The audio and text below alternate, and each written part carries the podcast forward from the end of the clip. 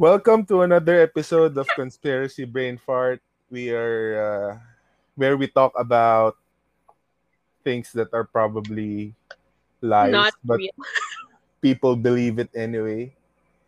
And uh, medyo malungkot yung morning natin ngayong araw na to kasi alam ba, alam ba yung nangyari? Yeah. Pinoy Si- diet. Yeah.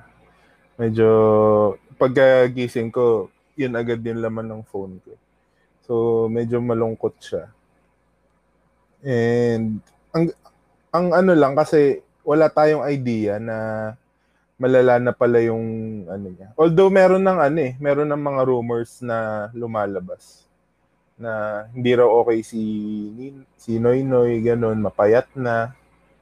Tapos parang merong time na nag ah, hindi ko sure ah, parang nag-invite si Duterte makapag-usap kay Noy Noy to discuss stuff pero hindi hindi ano, hindi pumayag si Noy Noy or hindi niya inano invitation, tinanggap. So, probably yun yung reason. Kasi so, sobrang recent lang nun eh. Like, last month ata yun. So, ayun. Wala tayong idea na ganun na pala siya. Nalaman na lang natin, wala na. Yeah. Actually, ako wala talaga akong idea sa nangyayari sa current events. Mm. So, like, even yung mga rumors na naririnig mo, ngayon ko lang narinig. Mm.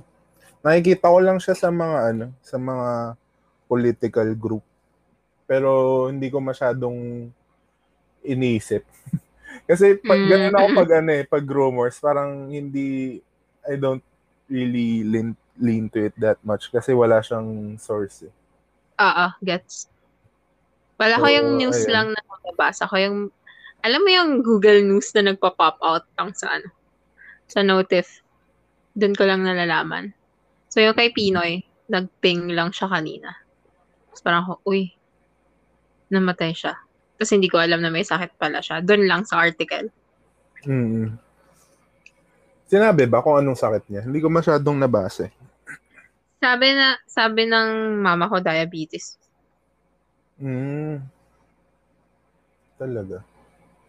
Nagka-complications from diabetes. Something like that. I'm not sure. Hindi ko din Bata niya pa ah. Ano pa lang Ilang siya? taon ba Six- 61 ata? 60, 61, parang ganun. Bata nga. Diba? So, uh, may his soul rest in peace. Moving on. Amen. Amen na yung sagot doon. Kago. Let your perpetual light shine upon them. May he rest in peace. Di ba yun yun? Amen. Hindi ko alam. Prayer pala yun. Hindi, Mm-mm. tama naman, tama naman. Kasi amen is parang I Agree. agree. Uh, agree. Anyway, moving forward. Ano pag-uusapan natin ngayon?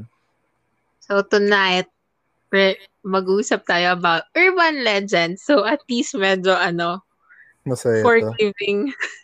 Masaya to. Oo, hindi natin kailangan ng facts.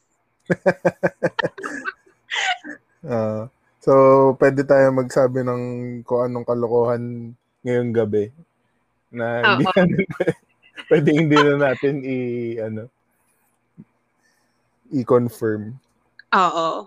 We will not confirm nor deny that we have sexual relations with them. Yan na naman. Ay, nako.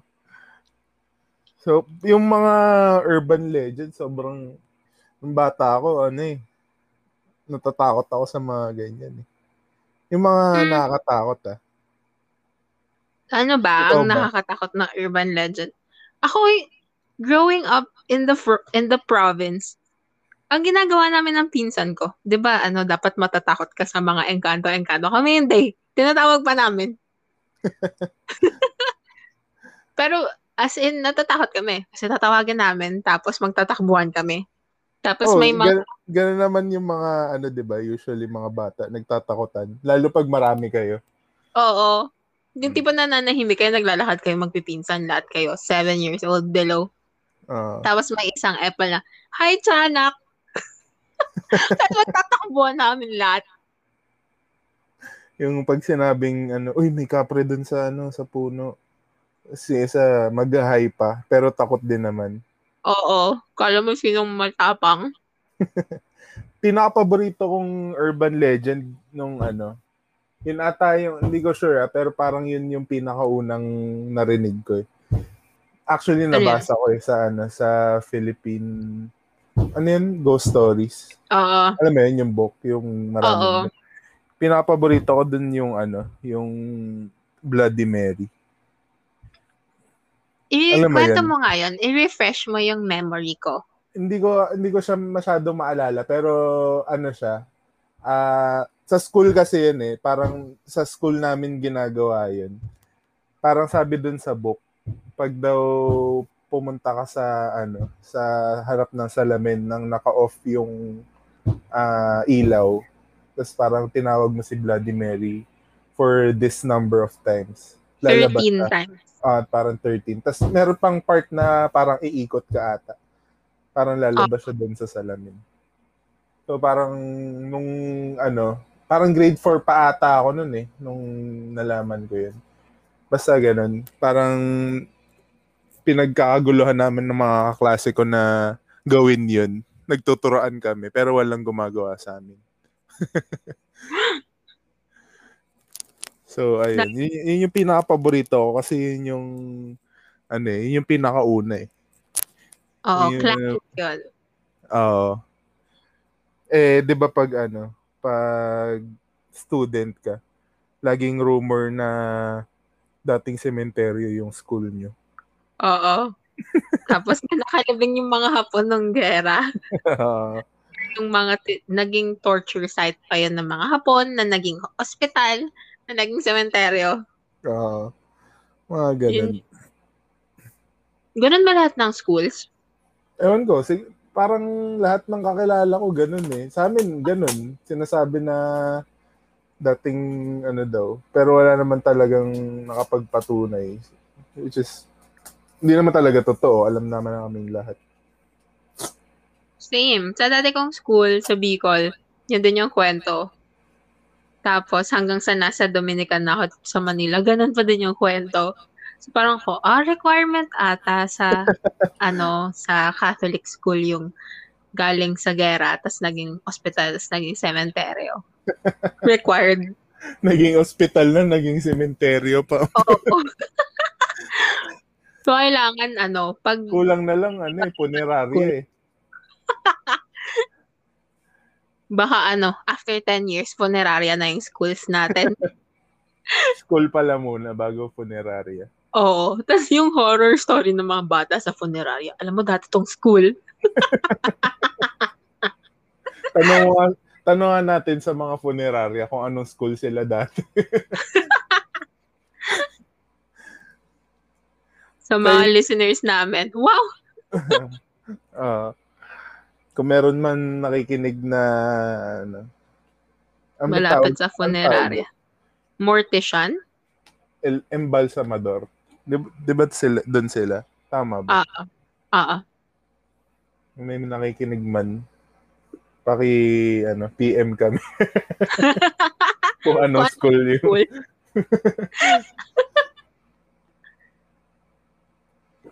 Ikaw ba? Tam- Ikaw ba? May, ano yung mga naalala mo na sikat na urban legends dati? Ang naaalala kong urban legend, isa na yun si Bloody Mary. Hmm. Pangalawa, sa Girl CR, hindi ko alam kung urban legend ta. More of ghost story. Yung Mm. pag nag-CR ka mag-isa sa CR ng girls sa dati kong school, tapos mag-isa ka lang, ma- may, ma-feel mo daw na may sumisipa-sipa sa ulo mo. Tapos Mm. tum- okay. tumingin ka, may makikita na big T sa taas. Oo. Parang, parang ano, alam mo yung OA, OA na classmates mo na gagawin yun for attention, for clout. Meron talaga. Tapos sila rin yung ano, yung sila rin yung may pinakamalaking chance na ano, possibility na sapian.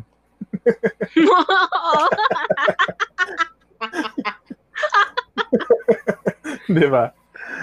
Yung mga pinakapapansin na ano. Oo, may may classmate ako noon dito sa Manila, nag-retreat kami.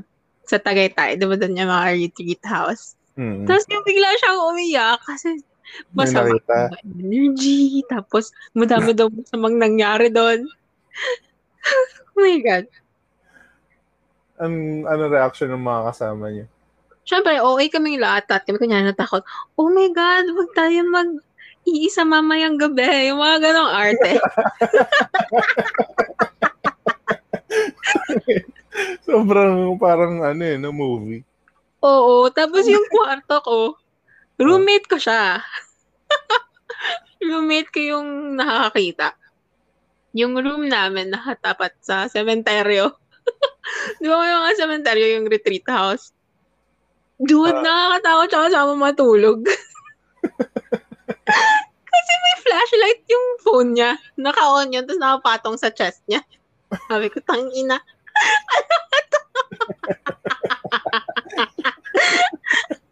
yung instead na matakot ka dun sa sementeryo, yung itsura niya yung nakakatakot. May spotlight lang sa kanya. Tutulong siya. Seryoso.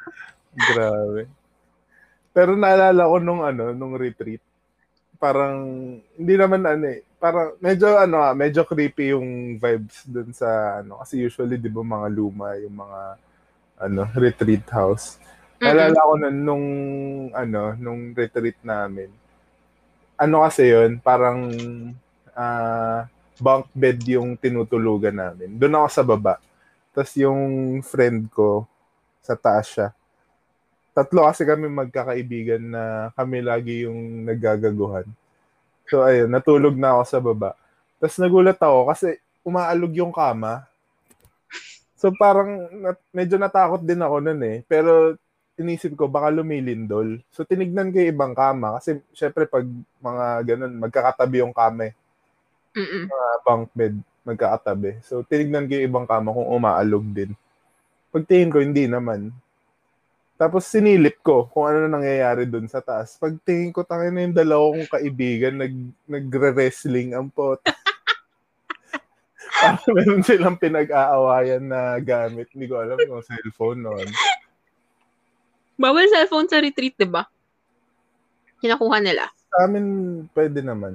Pwede Ay, naman. Parang pwede naman siya. Like, yung Or baka hindi ko lang maalala. Bawal ata pagka nag-retreat session, iiwan sa kwarto. Mm. Ayun, basta meron silang pinag-aawayan na something na nagre-wrestling sila. Kaya nata- medyo natakot ako. Pag boys, bunk bed, no? Yung classmates ko din, bunk bed sila, yung mga boys. Mm. Pag Tapos babae, nakaka... Sa amin wala, nasa ano, sahig lang. separate single bed. Oo, sahig na may kutsyon. lang? Legit, legit. Sa, may kutsyon naman. kala ko ano. Literal sahig lang. Malamig-lamig pa yung sahig. Mo lang kahit banig eh, no? Oo, Recta- matik na.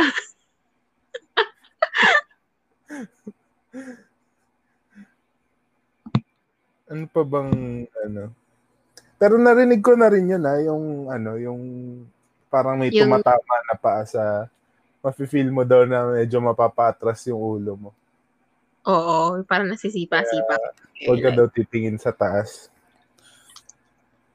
Yun ata yung reason kung bakit hindi ako tumatay dati sa school. Lang. Ayaw mo masipa yung ulo mo. Ah. Naka-istorbo din naman talaga yun. Tumataya, tapos may gumaganon-ganon sa ulo mo. Ano ba yan? Mapapaganon ka eh. Oo. Yung i-headbutt mo pa yung paa. Ikaw pa yung nainis.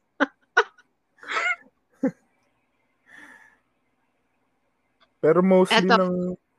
Ah, sige, go, Ron. Mm. Mostly ano. Mostly ng mga urban legends na sumisikat talaga, yung mga nakakatakot eh. No? Um, parang hindi naman. Et, ito yung isang example ng sumikat ah. Pina, Mm. Feel ko ito yung pinakasikat, yung international levels. Mm. Yung ano, taong ahas sa Robinsons. Oo, Alam mo- alam ko yan, alam ko yan. Actually, bibring up ko rin yun eh. Pero sige, go. Kwento mo. Pag-usapan natin yan. Well, ang rumor has it na yung owner ng Robinsons, nagkaroon sila ng twins, tapos yung isa biglang ahas yung twin nung isa. Tapos, tinago, bumili sila ng lupa, nag-build sila ng mall to f- keep on feeding yung taong ahas. Excuse me. So, yung ang nangyayari, ang urban legend ay pag pumupunta ka daw sa Robinsons mag-isa, tapos may natsampuhan kang fitting room, yung ibang fitting rooms daw doon, may trap door Mm-mm. para i-release ka doon sa taong ahas. Tapos tinatago nila yung taong ah- ahas kasi swerte daw siya sa business. Yun yung alam kong version. Pero ang dami niya atang versions eh. Alam mo yung ano, yung kay Ali- Alice Dixon. Mm-mm, mm-mm. Parang ano kasi siya, 'di ba? Artista talaga siya.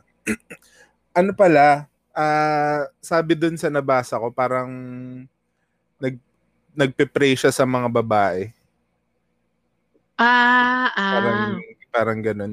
Tapos parang one time ata, parang hindi ko sure kung na-in love ba siya kay Alice Dixon or what. Na parang ah, nalaman ni Alice Dixon na may ganun. So parang binabayaran siya ng ano ng family ng may-ari ng ano, Gokong Way, 'di ba? Tama ba? Gokong Way ba yung may-ari? Ah, binabayaran siya ng Gokong Way para hindi lumabas yung secret na yun. Tapos parang recently, naglabas siya ng ano, nagva-vlog na siya eh, di ba? So parang pinag-usapan, basta nagva-vlog na siya. Tapos si ano, si Alice Dixon, hindi yung ahas. ahas. What's up, mga ahas? What's up, my reptiles? Si Alice Dixon, nagva-vlog na siya. Tapos parang dinebunk niya yung story na yun. Pero hindi natin alam, baka binabayaran lang siya, kaya niya sinabi yun. Paano niya na-debunk? Parang may memory ako na si Alex Dixon mismo yung nag-come out about that issue. Tama ba? Hindi, walang ganun. Parang rumors lang talaga siya. Ah, Hindi, hindi siya nagsasalita about sa issue yun until now, until recently rather. Parang sabi niya na hindi naman totoo na yung yung ganong ano. Pero hindi natin alam, baka binabayaran lang siya kaya kaya niya Oo. sinabi yun. pero bakit siya yung nag-survive? Kasi na-fancyhan siya nung taong ahas. Siguro, ayun nga eh, parang nagkainlaban daw sil- sila, parang ganun. Wow, mutual. mutual. Mer meron pala siyang ano, fetish sa mga reptiles. Oo. Naisip niya siguro, ano, pag namatay ito, pwede kong gawing handbag. Pero ang lala no, no? Sino yung ano no? Sino yung nakaisip nung urban legend na yun? Baka adik. Yun yung best get. Alam mo yung may addict pumasok sa Robinsons. Tapos, naisip niya, may taong aha siguro dito. Kung adik yung ano, kung adik yung nakaisip nun, mas interesado ako dun sa naniwala eh. Mas addict. Yung naniwala, saka nagpakalat. Oo nga. Kasi yung adik, okay lang eh. Maintindihan mo eh. Okay lang. Ganun talaga siya mag-isip. Ah, eh, syempre hindi na maayos mag-isip yun. Kaya ganun. Pero yung naniwala, Pero may mga cases daw, di ba, na nahanap ng magulang yung sales lady tapos i-investigate ng Robinsons. Makikita nila yung time card. Hindi na nag-out. ah, hindi ko alam yun. Nag-award. Parang ano rin siya eh. Sabi dun sa isang article na nabasa ko. Parang ano rin siya. ah magandang, hindi naman maganda. Parang ginawa rin siyang story to cover up yung mga nawawala nung 70s to 90s. Mm, bakit may mga nawawala ng 70s to Hindi, 90s? hindi ko sure. Siguro dahil nga sa ahas. De joke lang. ano, ah siguro mga kidnapping, ganun. Mm, for another episode siguro, mag-research tayo. Bakit may mga nawawalan tao ng 70s at 70s to 90s, no? tapos lumabas taong ahas? yun, yun talaga. Yun talaga Oo. yung ano. Tina- tinawag pa nating addict yung sabi. Totoo pala. Hindi pala siya urban legend. Oo, reality pala. Unsolved murders pala. Speaking of ano, yung mga nawawala, meron pa akong isang naalala. eh. Yung mga, yung urban legend na ah, kinikidnap yung mga bata para ano, kunin kunin yung dugo nila tapos ilalagay sa ano, sa tulay. Ginagawa nilang pampatibay ng tulay. Alam mo ba? yun? Oo, sa San Juanico Bridge nga yan eh. Yung kay Marcos. Ah, talaga? Hindi ko hindi ko alam na doon. Oo. May, ano, conspiracy. Mm. Well, urban legend na. Nung time na ginagawa yung San Juanico Bridge. Excuse me. Ang daming nawawalang children sa Leyte and Samar. Tapos, rumor has it, or legend says na ginagamit siya ng mga construction worker yung dugo and parts nga ng bata eh, to make it sturdy. Mm. So, yun. Oo nga, parang nabasa ko nga na parts nga ng bata yung ano. Pero bakit bata? Malakas Meron pa yung buto. Totoo ba? Siguro. Yun ba yung pamahiin na iwan, pag iniwan mo yung tsinelas sa labas, kukunin ka ng kulto para gawing tulay? Connected ba yun? Magka-connect ba yun? Hindi ko alam. Pero may ganong pamahiin, di ba? Um, alam ko, hindi, ako, pamahiin ba yun? Hindi ko sure eh. Ano, totoo yun? Pag iniwan mo sa labas yung Hindi, mo, kulto. Hindi ba ano rin yun? Parang urban legend din siya. Ah, oo. Oo nga, oo. So, ano pala yun? Yun pala yun. Yung mga, Interconnect. Oo. Pero bakit yun lang yung pinipili nila, yung iniiwan yung chinelas? Baka ano, way na panakot sa bata. Di ba nakakabwisit yung bata na walang tsinelas? Di ko alam ah, yung lola ko, halos patay na ako pag wala akong tsinelas. Lahat naman ata tayo. O, di ba? Eh kung sabihan ka ng parents mo na, pag hindi ka nagchinelas, kukunin ka ng kulto. Napaka-extreme Mada, ng pero mag- marami naman kasing ganun eh. Ginagawang panakot yung kukunin ka. Katulad, let's say for example, ako. Nung bata ako pag ano, pag hindi ako natutulog sa hapon, sasabihin sa akin, uy, kukunin ka ng Bombay. Bakit Bombay? Ang gagawin nila sa akin. Minsan pa, ano, kukunin ka ng pare. Ginawa pang kidnapper yung mga pare. kukunin ka ng sex bomb. kunin ka ng sex bomb. Gagawin ka nilang member nila. So, parang random. Pero, bakit kaya mga bata? Ano, ay, nabasa ko na sinasamahan pa ng ritual. 'Di ba? Napag-usapan natin yung witchcraft, may technicalities. So, I guess yun yung technicality ng tulay. Kailangan bata. Required. Siguro nga. 'Di ba? Dinadasalan pa. Nung bata ako, na, parang, nan, ano din eh, natatakot din ako sa ganun eh.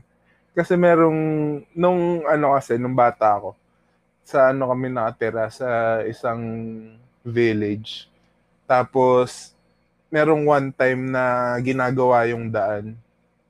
Tapos yung daan na yun, sarado. Kasi sinisimentohan siya. Tapos parang napag-uusapan namin ng mga kalaro ko na, uy, huwag kayong pupunta dyan sa part na yan kasi kinukuha daw nila yung dugo ng mga bata para gawing pampatibay. hindi siya sa tol, hindi tulay yun ha, ano lang siya, ah, kalsada lang siya.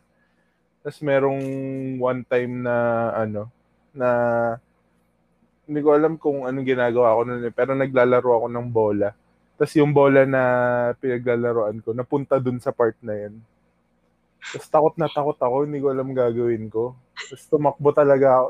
Kinuha ko yung bola ko pero tumakbo ako ng mabilis na parang may humahabol sa akin. Parang katulad ng takbo mo pag ano, na pag uminom ka sa ano, uminom ka ng tubig ng madaling araw. Tapos tatakbo ka pa sa kwarto mo. Hindi ako tumatakbo sa gabi. Hindi, ano, eh, hindi, hindi, na- hindi naman ikaw in particular, pero yung mga nakaka-relate dyan. may mga ganun eh, may mga ganun.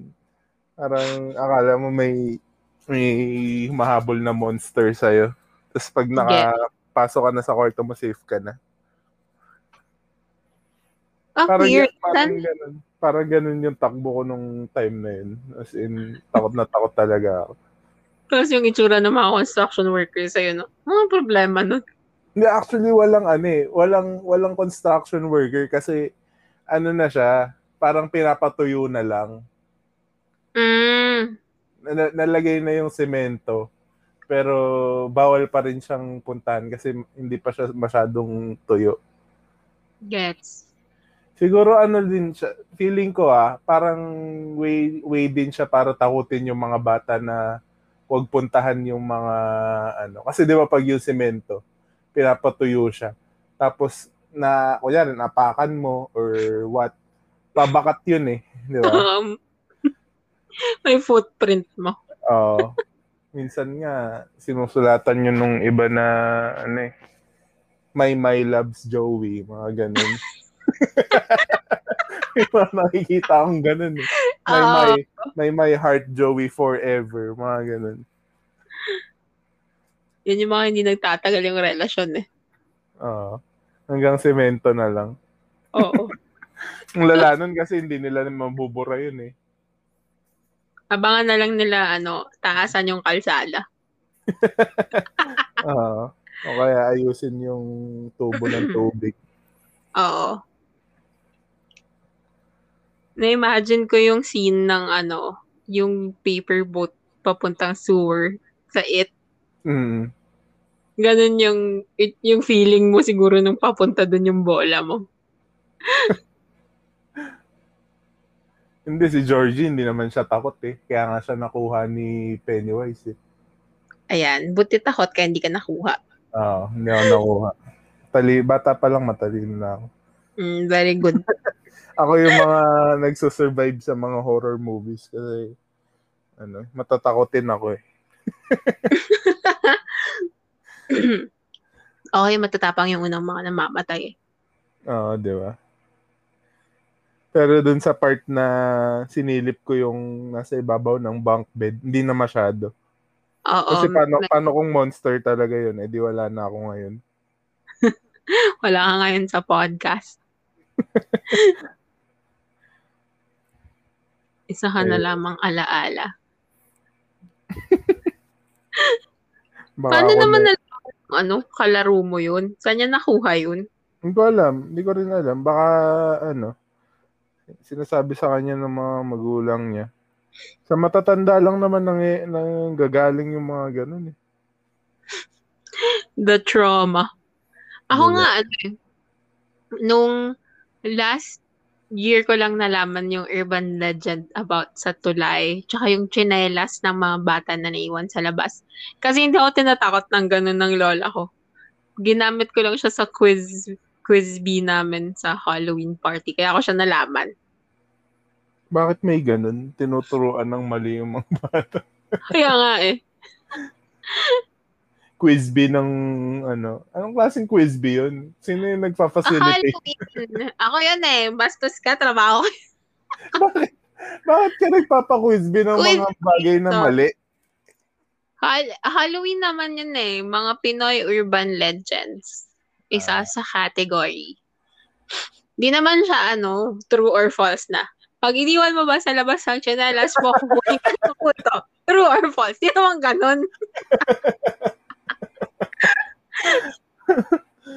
Grabe. Isa pang ano, isa pang urban legends na nakakatakot. Yung ano, na nabasa naalala ko to dati nung naging viral yung isang article na ano, eh, yung about sa mga ghost stories sa mga university. Ah, yeah. isa to sa mga paborito ko. Yung, ano, yung jeep sa UP, alam mo yun? Mm, oo. Oo, yung ikot. Oo, yun. So parang, ano, yung isang babae, sumakay siya sa jeep. Gabi na yun, tapos mag-isa lang siya sumakay. Tapos parang yung nagtataka siya, kasi after a while, yung jeepney driver, tingin ng tingin sa kanya. Tapos parang masama yung tingin. Parang kakaiba yung tingin, hindi naman masama yung tingin. Kakaiba yung tingin Mm. sa kanya. So noong una, hindi niya lang pinansin. Tapos eventually, parang napansin niya na iba na yung route na dinadaanan nila. So parang natatakot na siya. Tapos nag, nagdadasal na siya nung time na yun. Tapos ah, maya-maya, bumalik din sila dun sa tamang daan. Tapos parang eventually bumaba na siya. Tapos pagbaba niya, tinawag siya nung jeepney driver. Sabi sa kanya nung jeepney driver, ah, Iha, pag uwi mo, ano, ah, pag uwi mo, hubarin mo yung damit mo, tas sunugin mo na. Kasi nakita, nakita kita kanina sa salamin, sa rear view mirror ko, na wala kang ulo. So, parang ganun. Mm, um, may extended version yan. So, di ba sinabi niya yon Tapos, pag uwi nung girl, sinunog niya. Agad niyang hinubad, sinunog niya yung damit niya. The following week, nalaman niyang namatay yung the driver nung jeep. Nung the day after siyang ibaba. After nung encounter niya with the jeepney driver. Apparently, yung warning ay para sa driver, hindi sa kanya. Mm. So, yung jeepney driver namatay. Yun pala yun. Hindi ko Mm. alam. Hindi ko alam na meron palang ano, Extended. ah, extended version.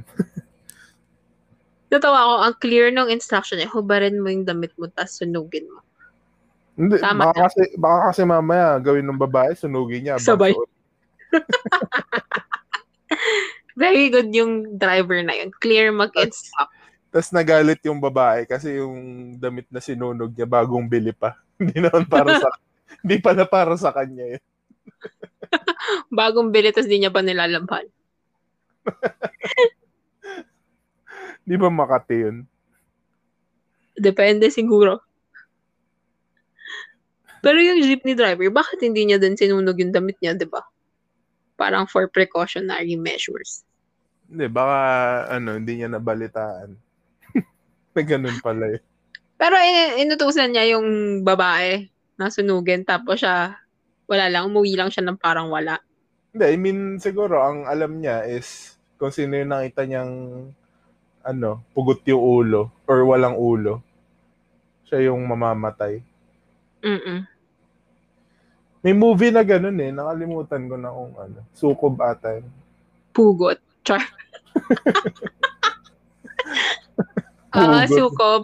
Sa pictures, sa wedding pictures nung Ah, yung walang Ay. ulo namamatay. Mm-mm. More yung mga nalaman ko, yung not really urban legend. Pero meron akong nagandahan na kwento. Mm. So, mayroong dalawang friends. Tapos, parang galing silang work. Yung isa nag-aya na, tara party tayo, let's go. Tapos, sabi niya, na, uwi na lang ako. Blah, blah, blah. Ay, hindi, mag... Tama ba? Oo, uwi na lang ako. Tapos yung isang friend, bago siya pumunta ng party, umuwi siya nung flat nila kasi naiwan niya yung keys niya. Mm. Tapos hindi niya mahanap yung susi niya. So, pumasok siya sa kwarto ng roomie niya na madilim. Tapos parang kinapa niya na lang sa gilid yung keys kasi alam niya naman kung saan nakalagay. Mm. So, hindi niya kailangan i-on yung ilaw. So, kinuha niya yung keys niya, umalis siya. And then a few hours later, pagbalik niya sa flat nila, maraming police. Tapos yung police, sinabi na parang, um, you're lucky na wala ka nung nangyari to. Tapos hindi, nagugulan siya na nangyayari. So yun pala, minurder yung roommate niya sa kwarto na madilim na pinasukan niya. Tapos pag dating niya dun sa flat nila, yung wall nung roommate niya na minurder, nakasulat in blood, you're lucky you didn't turn on the light. Wala, ang ganda lang ng, ng dramatics. Effort eh. Sulat mo pa ng in blood. Kaya wala bang marker doon? Diba? Or Sorry, don't leave a note. Parang, para saan yung note? Diba? Sayang nga. oras magsulat ka pa sa pader. Ang labo ng mga ganun na sa mga horror movie or trailer. Nag-iiwan pa sila ng note. Oo. Kaya kayo nahuhuli.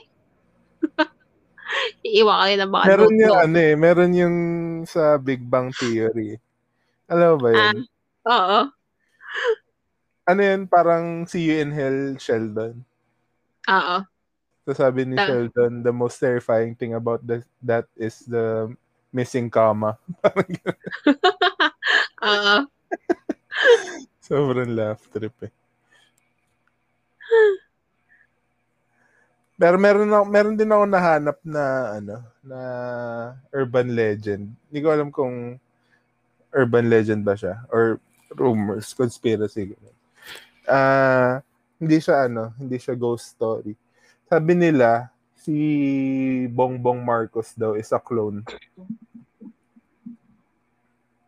Namatay Clone. daw siya nakalimutan ko na kung saan eh, somewhere in Europe. Tapos, ano, namatay daw siya dati. Tapos, parang, hindi ko alam kung pamangkin ni, ano, ni Imelda or ni, nung tatay niya. Parang pina-plastic surgery yung muka para maging kamukha ni Bongbong Marcos. Tapos siya na yung Bongbong Marcos ngayon. Oh, akala ko like as in yung genetically cloned na Bongbong Marcos. isa yun, actually, isa yun sa, ano, sa mga theory. isa yun sa mga theory na nabasa ko. Either pamangkin daw ni Imelda or clone talaga.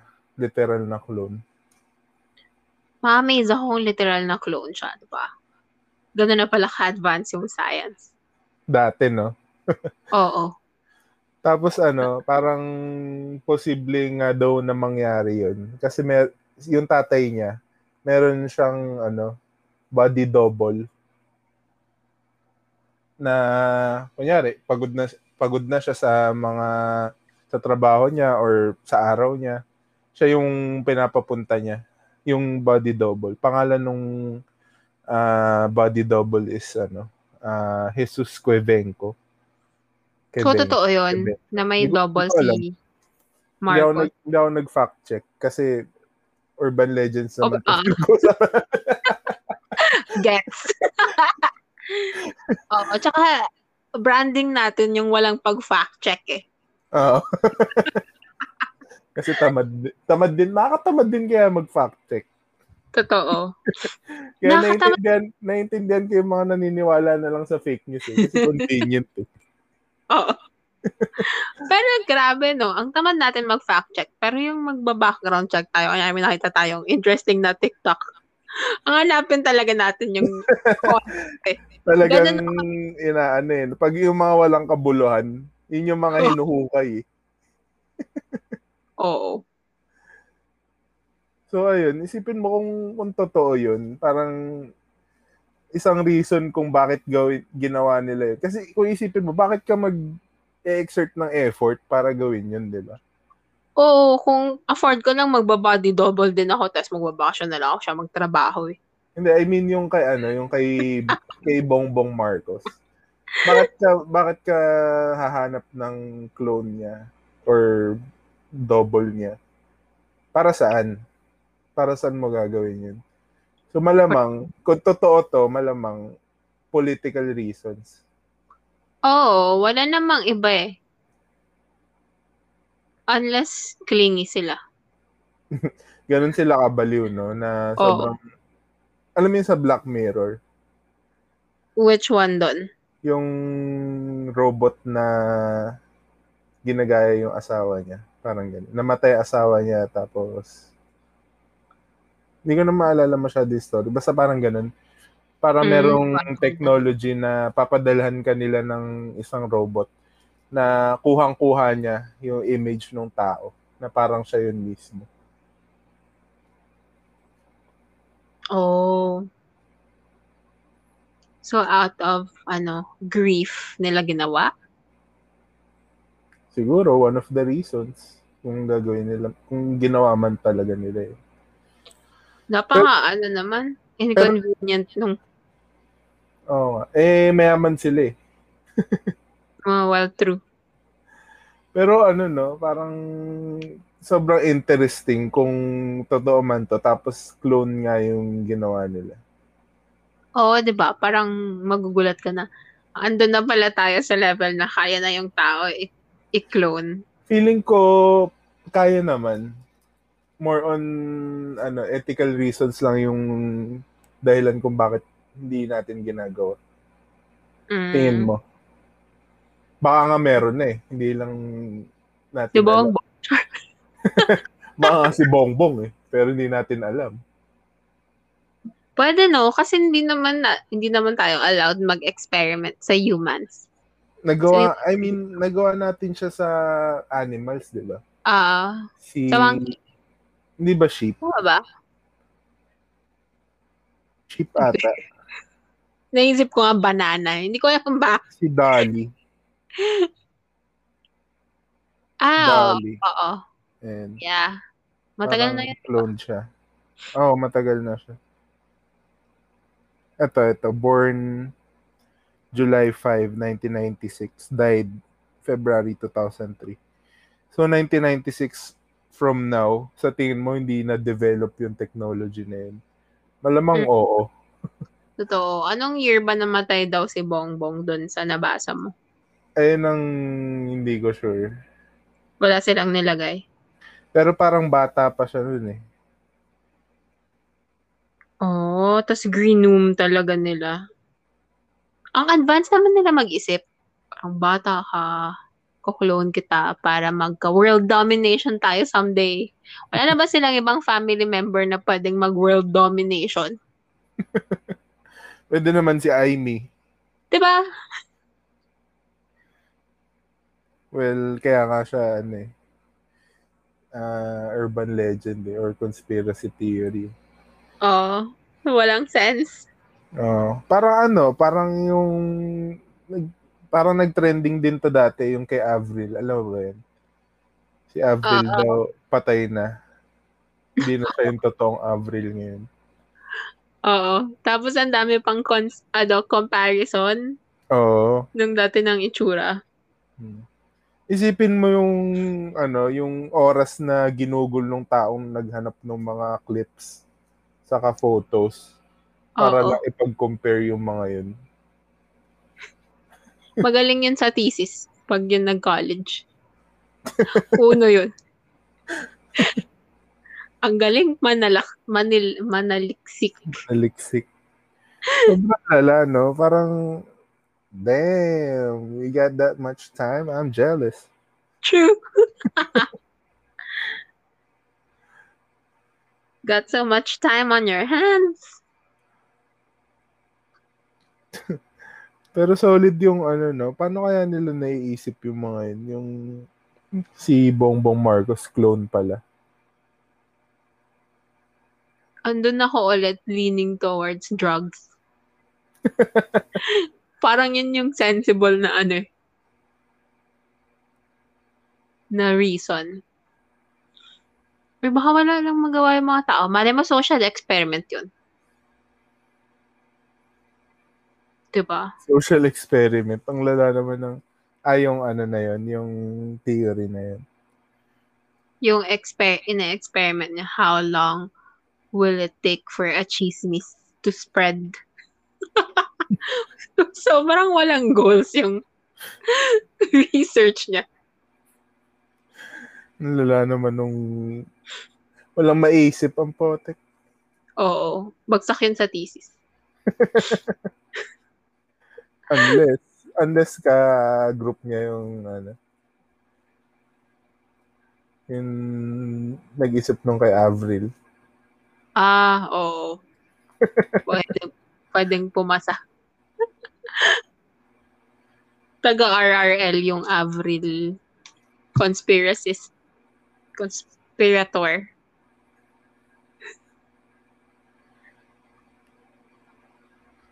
Meron pang is- hindi ko alam kung ma-consider to na ano, urban legend. Alam mo yung Happy Horse? Mm, oo.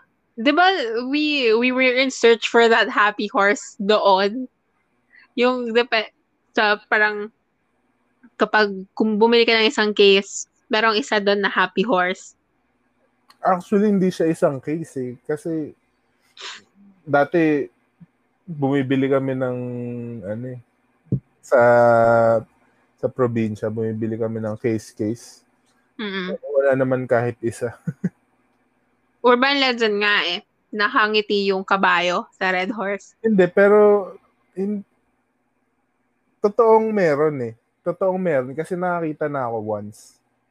For real? Hindi siya literal na nakangiti. Pero iba yung iba yung print niya. Para siyang old bottle ng siguro yun yung old label ng ano, ng Red Horse. Mm. Tapos parang hindi pa nila nababago. Nasa circulation pa yung bottle na yun. Parang medyo nakangiti talaga yung... Hindi siya literal na nakangiti na may ipin, ah. Ngiti na may tuwa. Oo. Tapos makikita pa yung braces. Hindi ganun, ah. Padaray naman ng happy horse, naka-brace. Iba talaga yung ano. Para siyang medyo cartoons yung itsura niya. Nakakita na ako. Nakakita na ako ng ganun. And, ano, hindi naman siya, ano, wala naman siyang difference. Di ba parang sabi matamis yung happy horse? Oo, parang matamis. Hindi rin siya, para iba yung ano niya eh. Iba yung font nung mga, yung sulat, ganun. Medyo iba rin yung shade nung kulay. Ayan. Pero wala naman siyang difference sa ano. Wala siyang difference sa sa lasa. Sasabihin ko nga na yung happy horse, kaya siya ngumingiti kasi nakakaisang case na kayo. so, lasing na kayo. Yun pala, doon pala nang gagaling yung ano. Hindi, hindi pala siya totoong nakangiti. Sa tingin lang ng mga nakakainom. Oo. Yun yun. Hindi ko pa napapansin yung happy horse. Sana maka, ano, maka-encounter ako ng happy horse. Sa buong buhay ko, parang once pala ako nakakita. Pinicturean pa ata namin yun eh, pero hindi ko na, hindi ko na alam kung nasa na yung kung na-upload ko ba yun dati or what. Sayang. I-check mo sa ano mo, archives. Sa Vatican Archives. Vatican Archives. Doon siguro galing yung ano na The Secret. Ano yung The Secret? Hindi ko alam yun. Yung The Secret, yung ano, para siyang documentary about uh, law of attraction. Oh. Sobrang luma na yun. Parang 20, 2006 pa ata yun. Meron siya sa ano actually, sa Netflix kung gusto mong panoorin. Sige, papanoorin ko siya sa weekend. Mm. Ayan. Meron ka pa bang urban legend? Madami pa tayo eh. Meron yung pinaka, isa sa mga pinakasikat siguro. Si, ang babae sa Balete Drive. Mm-mm. Diba, na-feature pa sa 13. Sa Unang-unang episode. Mm. Alam ba yung story niya? Madami din siyang variation eh. Mm. Pero ang pinakaalam kong story is yung na-rape siya ng taxi driver. Mm. Pinatay siya, tinapon siya sa Balete Drive. So ngayon, nagmumulto siya dun sa mga taxi driver for revenge. Oo nga, hindi niya alam ko. Pero sabi kasi nila, nakakita ka na ba ng ano, ng balete na puno? Mm. 'Di ba sabi nila ano, creepy creepy talaga siya tignan eh. 'Di ba? Kung papansinin mo. Saka parang ano, ah yung mga ganong klase ng puno, ginagawa talaga siyang portal ng mga multo. Kaya Oh? kaya siguro, yun siguro yung reason kung bakit ano, medyo nakakatakot yung, dun siguro nanggagaling yung mga story about sa, ano, sa Balleted Balleted Life. Pero ikaw naniniwala ka ba sa mga multo? Tingin ko naman, oo, na parang hindi literal na ano yung spirits na more on yung energy nila na iiwan dun sa lugar. Like kaya ano eh, kaya yung mga places na katulad ng mga uh, ospital, ganun, mabibigat yung aura dun kasi dun nangyayari yung mga namamatay. Syempre pag namat- may namatay yung yung mga family members, miyak sila. So, yung energy na ginigive off nung pag-grieve nung family, naiiwan dun sa place na yun. Okay. Or, kunwari, uh, sa isang bahay, yung family na naka, dating nakatira dun, laging nag-aaway, naiiwan yung, ano, yung, yung negative energy dun sa lugar na yun parang ganun, ganun ko siya nakikita. Hindi yung literal na ano, kaluluwa ng isang tao. Mm-mm. So, ibig sabihin, yung mga school natin ng grade school, kung talagang naging war zone ng mga Hapon yun at naging sementeryo, madaming negative energy sa schools natin. Parang Diba? ganun. Parang ganun. Have you Pero- ever had like an encounter na nakakatakot na feeling mo unreal? May, ito, ito, ito. Meron akong naaalala. Hindi ko to makakalimutan kasi wala naman ako masyadong ano eh. Wala akong masyadong experience sa mga multo. Kasi hindi talaga ako ano eh, hindi, hindi talaga ako matatakotin. Nung tumanda na ako, nung bata ako, syempre matatakotin ako. Parang naalala ko nun, ah bata pa ako nun. Tapos parang, syempre pag bata ka, kailangan maaga ka natutulog. Mga 9, 9 p.m., tulog ka na. Mm-mm. Ako lang, ako lang yung, usually, may katabi ko yung tita ko matulog. Pero nung time na yun, since mga 9 p.m. pa lang, kailangan ko na matulog. So yung mga matatanda, andun pa sa, sila sa labas, nagkukwentuhan, nanonood ng TV, ganun. So parang ako, andun lang ako sa kwarto. Nag, nagpapaantok lang ako.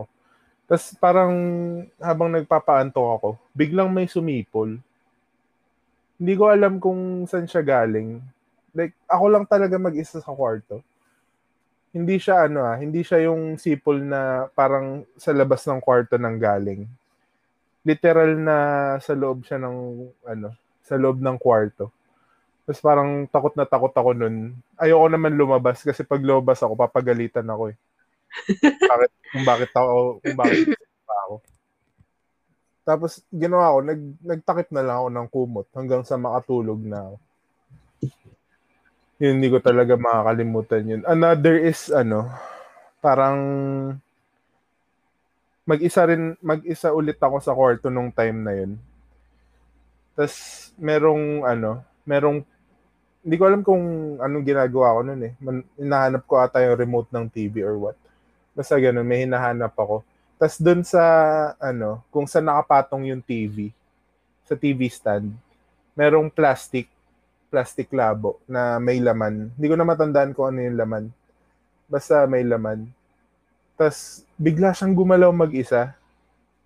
Walang hangin. Walang hangin kasi nakasarado yung ano eh. Nakasarado yung bintana. Saka, kung may hangin man, sobrang lala nung galaw niya eh. Yung galaw niya, as in yung parang ginalaw ng tao na hindi ko ma-explain ng salita lang. Parang Basta- winagayway? Oo, parang winag, winagayway na gano'n. Hindi siya ano ah, hindi siya lumu, hindi siya lumutang. Andun lang siya sa TV stand na parang winagayway yung plastic. Gets mo? Gets, gets. Oo. Parang gano'n.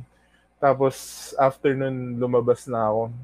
Hindi ko hindi ko siya kunento kahit kanin. Hindi ko alam kung bakit. Sa sobrang takot ko ata.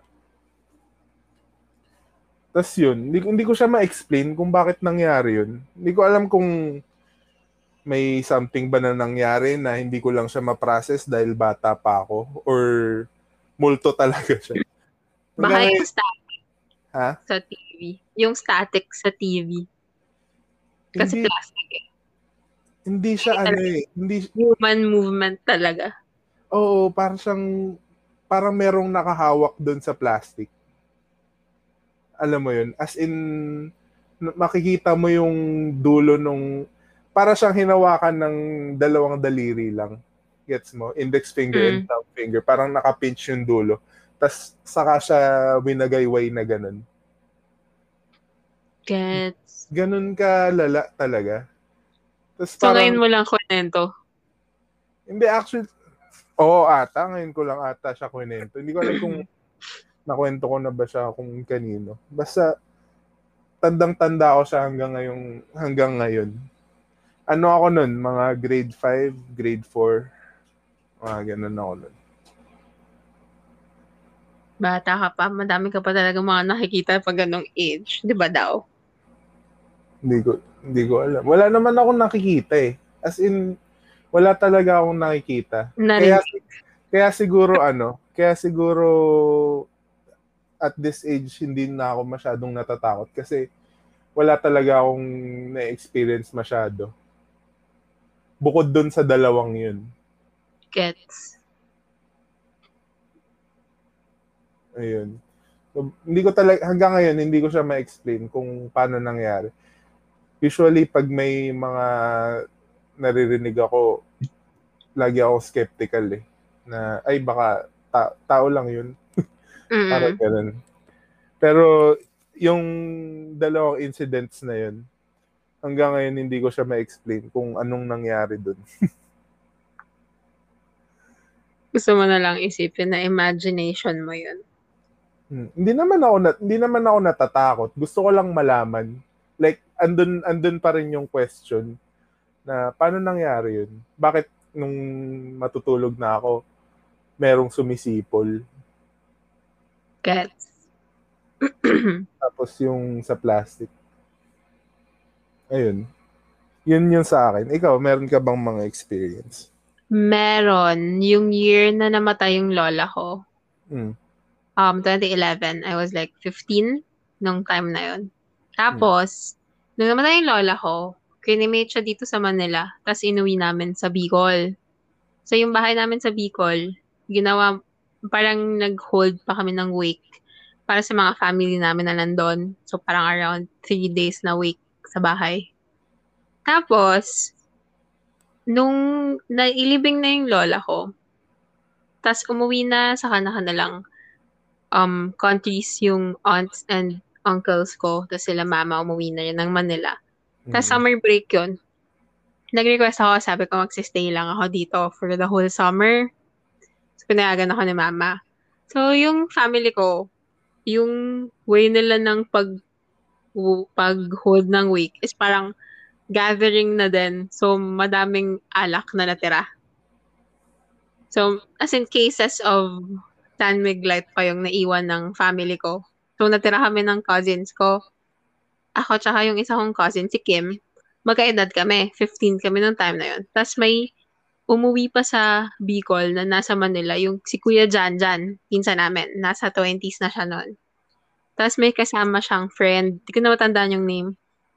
Basta dalawang 20-year-old, dalawang 15-year-old. Mm. Hindi pa namin ubusin yung beer.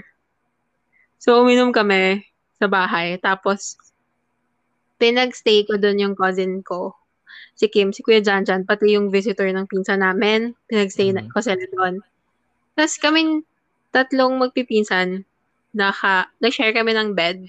Tapos yung visitor niya, nasa folding bed. Mm. So, sa isang kwarto lang kami. Tapos, hindi pa ako natutulog.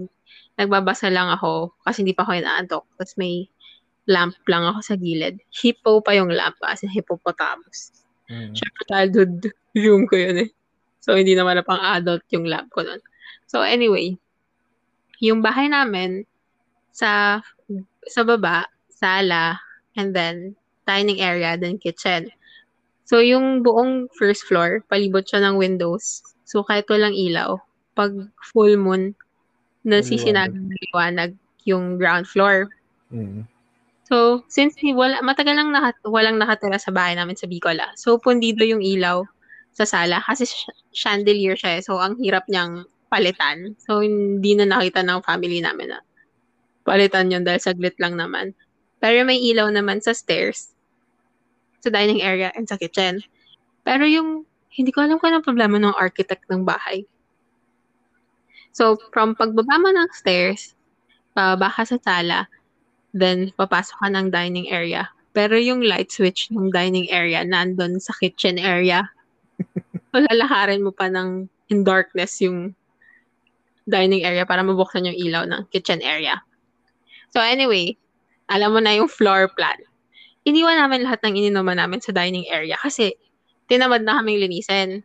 Decision namin na linisin na lang yun in the morning. So, tulog na lahat ng kasama ko. Nagbabasa ko ng libro. Nagulat ako kasi narinig ko nababasag yung mga baso.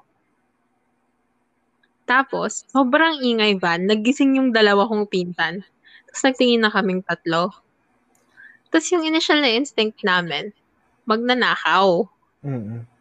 So, kinuha ko yung lamp ko. Lumabas kaming magpipinsan, armed with the lamp. Tapos inuha namin yung ilaw sa hagdan. Ayaw niyang sumindi. Mm. As in, ayaw niya sumindi. So, bumaba kami in the dark. Pero maliwanag yung sa first floor. Nakikita namin kasi maliwanag yung moon. Mm. So, tas yung stairs namin, alam mo yung pole na from ceiling to floor, ganun yung yung stairs namin instead na yung typical na handrail sa gilid. Ano siya? Yung parang spiral. Hindi siya spiral, pero ano, mga, ano yung tamang term? Pillars yung Ah, okay. hawakan instead na parang Okay, handrail gets. Okay. So, lumingon na ako. Tapos tinignan ko yung dining area. Ah. Walang, walang tao. Tapos lahat ng baso nakaayos. So, nagkakabuhan kami pabalik ng kwarto. Tapos sabi namin, imagination lang natin yun. Baka mga pusa. Tapos sabi ko, eh, wala nga basag eh. Walang basag. Sobrang creepy. Lahat Tapos- kayo nakarin, lahat kayo narinig niyo. Oo, oo. Tapos, nagsigawan pa kami paakyat ulit ng kwarto. ah. Kasi ganun kami katakot. Tapos, yung level ng sigaw namin, kasi nakatira kami sa compound, ng katabing bahay namin, yung parents ni Kim, pinagalitan kami. kasi, ang ingay daw namin madaling araw. Tapos kwento namin, tapos sabi nila, "Hmm, mga lasing lang kayo. Sabi ko, hindi, kasi tulog na sila. Tapos nagising nga sila eh. So, i- ibig sabihin, may narinig talaga kami. I mean, kung kung imagination mo lang yun, bakit narinig din ng iba, di ba? 'Di ba? Nagising sila eh. Di ba Tapos sa hindi ano? lang yun. Okay, go. Sige. Go, hindi sige. pa siya. So, hindi lang yun. So, a- after ng week na yun, sobrang creep out namin na yung visitor ng pinsan ko, pinaliktad niya lahat ng mga salamin. So, nag-CR ako, sumigaw ako. Sabi ko, bakit baliktad yung salamin? Binaliktad niya pala. Akala ko ano eh, parang may horror story. Tumatay ka na nanimig ka, tapos pagtingin mo dun sa salamin, nakabaliktad. Sobrang. Hindi ba siya ano, parang sa kapitbahay nang galing yung sound? Wala eh. Kasi yung compound namin, kami yung pinakamalaking bahay sa harap.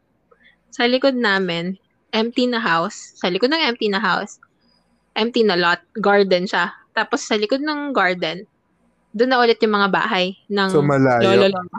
Oo, malayo. Yung katabi lang talaga naming bahay, yung parents ni Kim, na wala namang narinig. Kasi kung sa kanila nabasag yun, maririnig nila. Kasi meron security meron namin- bang malapit na like kalsada or what? Oo, na, na ano eh, nasa kalsada yung gate namin eh. Kung doon manggagaling yung sound, malalaman nyo na Siguro. galing sa kalsada yun. Hindi sa kitchen. Pwede. Pero ang lapit ng sound eh. Mm. Kasi naging instinct nga namin magnanakaw talaga eh.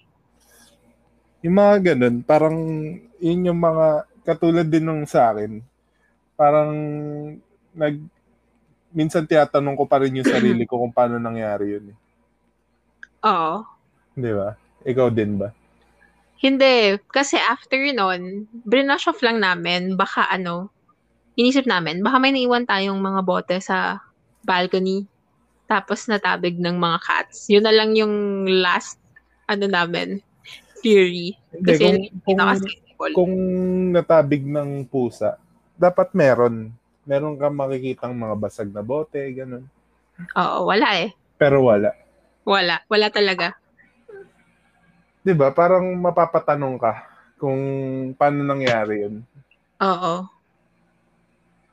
Tapos after nun, like after nung week na yon, nag-decide yung lolo ko na taga Bulacan na bumisita sa Bicol. So magsistay siya dun sa kabilang kwarto, katabi ng kwarto ko. Hmm. So ano, ahead of time, nag-prepare kaming mag mag-set up ng kwarto. Yung kwarto na yun, dating kwarto yun ng mama ko. Kinakatakutan namin lahat yung magpinsan. Hindi kami nag-effort pumasok doon. Tapos nung bata ako, pag doon ako pinapatulog ng mama ko, natatakot ako. Kasi puro bintana siya sa gilid. Tapos yung bed, yung ulo and paa mo, doon nakatapat sa dalawang puro bintana. Tapos sa left side mo, yung vanity ni mama. Tapos puro mga closet sa walls. So, sobrang creepy, di ba? Tapos, matalino yung architect namin eh. Pagbukas mo ng pinto, nasa likod ng door yung light switch. Pinagtripan. Oo, di ba dapat pag open mo ng door, nandun sa kabilang side ng door yung light switch, hindi dun sa likod ng door. Ah. So Yung pagka- anyway, Pagkabukas mo, accessible na agad dapat. oo, yun hindi. Isasara mo pa yung door ulit para ma-access mo dun sa side na natatakpan ng door. Kanan yung door ng kwarto ng mama ko sa Bicol. Sobrang lala. Tapos, yung kwento ko nga, di ba, is puro closet yung walls. Tapos, sa gitna Mm. yung vanity. So, dun sa pinaka-far corner ng kwarto ni mama, dun naka-store yung mga bed sheets and unan and um, pillowcase. Excuse me. So, kami ni Kim ulit to. Tapos, yung isang cousin namin, si CJ, mas bata naman. So, ako yung nagawa ng ilaw sa likod ng door, tapos pasok si Kim. Di na ako sumama dun sa, ano, sa may side ng bedsheet. Tapos maya-maya, namatay yung ilaw. Gabi namin ginawa, namatay yung ilaw. So, sumigaw kami ni CJ, tumakbo kaming dalawa. Tapos si Kim unbothered siya. Tapos nag-on ulit yung ilaw. So, na-bad trip siya. Tapos paglingon niya, wala kaming dalawa ni CJ doon sa kwarto. Tapos tumakbo siya pababa. Sabi niya, bakit niya ba ako pinagtitripan? Sabi, hindi ka namin pinagtitripan. Natakot kami. Tumakbo kami. Late ko lang na-realize. Tapos yung parents ni Kim, napagalitan kami ulit. Kasi nga, gabi na, ang ingay namin. Tapos, pinilit pa namin yung kuya ni Kim na umakyat at patayin yung ilaw kasi ayaw na namin bumalik doon. Tapos, sinasabi lang ng matatanda na faulty wiring daw. So, I'll Pag, take pag, that. pag ako tinanong mo, pag ako tinanong mo ngayon ng ganun, ganun din sasabihin ko eh. Oh, di ba? Kasi matagal na siyang hindi nagagamit eh, na bahay. Pero nung mga panahon na yon, syempre ang creepy kasi meron ka ng prejudice Oo, dun sa makakatakot eh. Nga. Tsaka nakakatakot talaga yung kwarto na yun. Madami na kami mga lola na namatay dun sa kwarto na yun.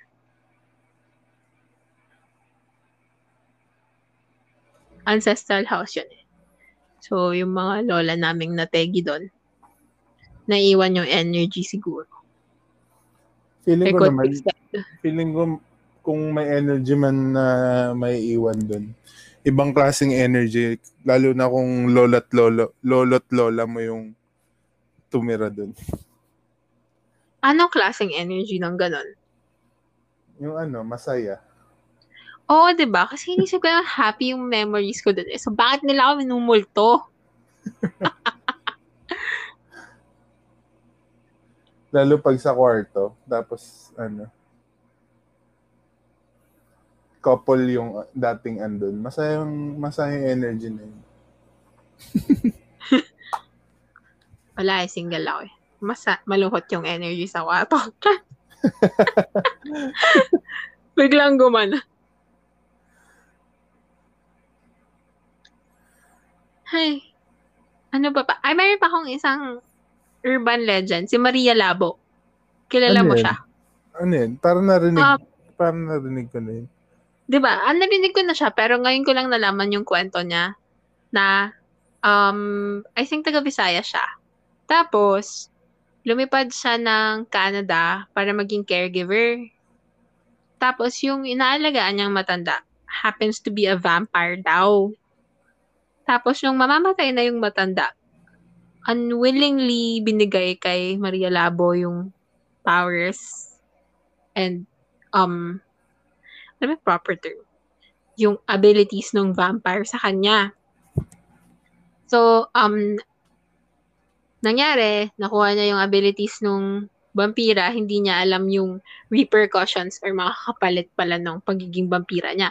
So, wala na siyang nahanap na work sa Canada. Bumalik na siya dito sa Visayas. Mm. Tapos, bigla niyang na-feel yung bloodthirst pagdating niya sa Visayas. Kasi nga, vampire na siya eh. So, Mm. kinain niya yung dalawa niyang anak. Tapos, inatake siya ng husband niya with an attack sa face. So, may malaking cut siya sa face. Tapos, apparently, in Bisaya, ang labo is itak. Wala lang, ang galing. Maria Labo. Maria Itak pala siya. Tapos yun, siya na yung infamous na aswang sa Bisaya. Sa Visayas. Mm-mm.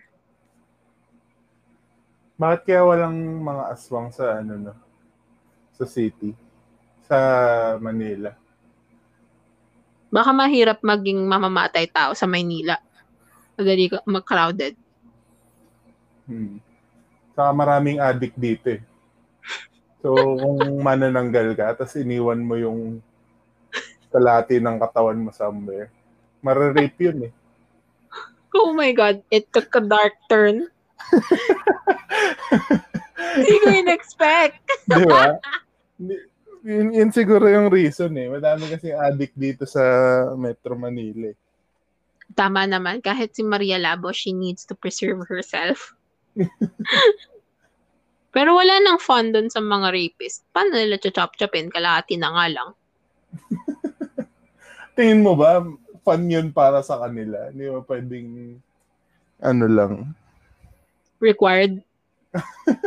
prerequisite eh. Oo. Kailangan marunong ka mag-chop-chop. Oo. Hindi ka pwede mang-rape kung di ka marunong mag-chop-chop.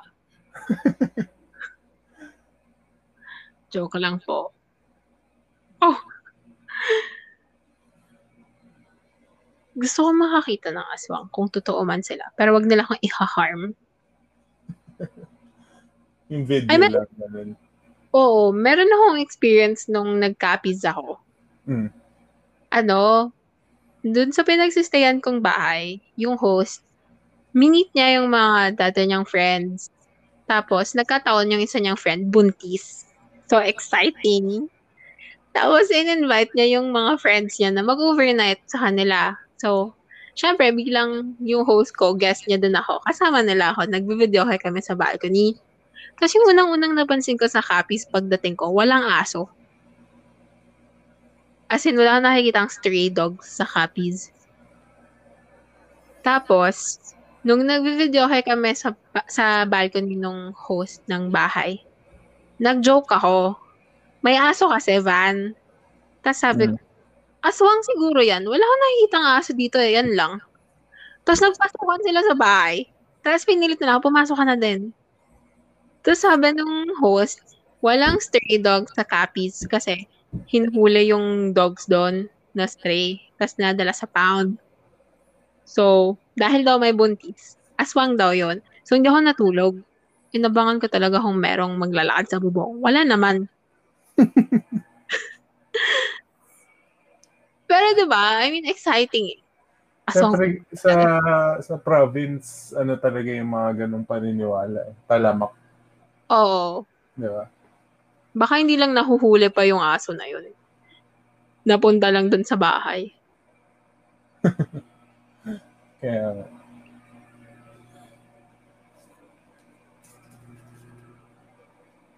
So, ayan. If you come to Capiz, walang stray dogs. Except kung aswang. Paano kung meron kang dalang pet, no? Mapagkakamalang pang aswang. Hindi naman siguro stray yung pet mo, di ba? Hindi, may mga ganun eh. Yung, ano, Iisipin aswang. hindi, hindi siya, hindi sila nakatali. Ah, oo. Know, may mga naglalakad na ganun. Oo, tama. Well, I guess, kailangan mo ng collar. Doon mo lang ma-distinguish na walang, ay na, hindi siya stray. Shala Imagine- ng aswang, no? Imagine ko naka, ano siya, naka polo. na may collar. Labo na iniisip ko. anyway, meron ka pa bang naiisip? Parang wala na. Si Maria Oo, Lago, Tingin ko Ah. yun, yun, yun lang yung mga, ewan ko, yun lang yung mga pinakasikat na urban legends na alam ko. So, Ako din eh. Yeah. I guess Then- hanggang dito na lang muna tong episode na to. We'll Yeah. uh, a- balik na lang tayo next week. ano kayang maganda pag-usapan next week? Hmm. Pag-usapan natin yung baka may kasunod pa yung ano yung Yung- jeep, yung jeepney driver. May extended, extended version pa. Ay, oh my God, may naaalala akong isang kwento. Last na, sa jeep din. mm. Sumakay siya sa jeep, tapos yung mga tao nagtitinginan sa kanya. Tapos hindi niya, parang sobrang uneasy na ng feeling niya. Kasi nakatingin lahat sa kanya. Tapos, hindi niya alam kung bakit. Tapos yun pala, mag-outing yung pamilya. Hindi pala pampasahero yung jeep. Oo. joke lang. May urban legend about it. Hindi ko lang matandaan. Yung natandaan ko yung joke na mag-outing yung pamilya. So hindi mo Well- pala ma- so hindi mo pala makukwento. Oo, yan lang. Hindi kasi ganun ka-funny yung episode today. Naghanap ng joke. Medyo seryoso yung ano eh, yung kwentuhan. Oo. Gusto mo yung ano, kung ano pa yung hindi factual, yun yung seryoso. Oo nga eh. Parang tanga din eh. Na. Well, anyway, bawi tayo next week. True. Hanggang sa Oo. muli. Hanggang sa muli. Paalam. Bye! Bye.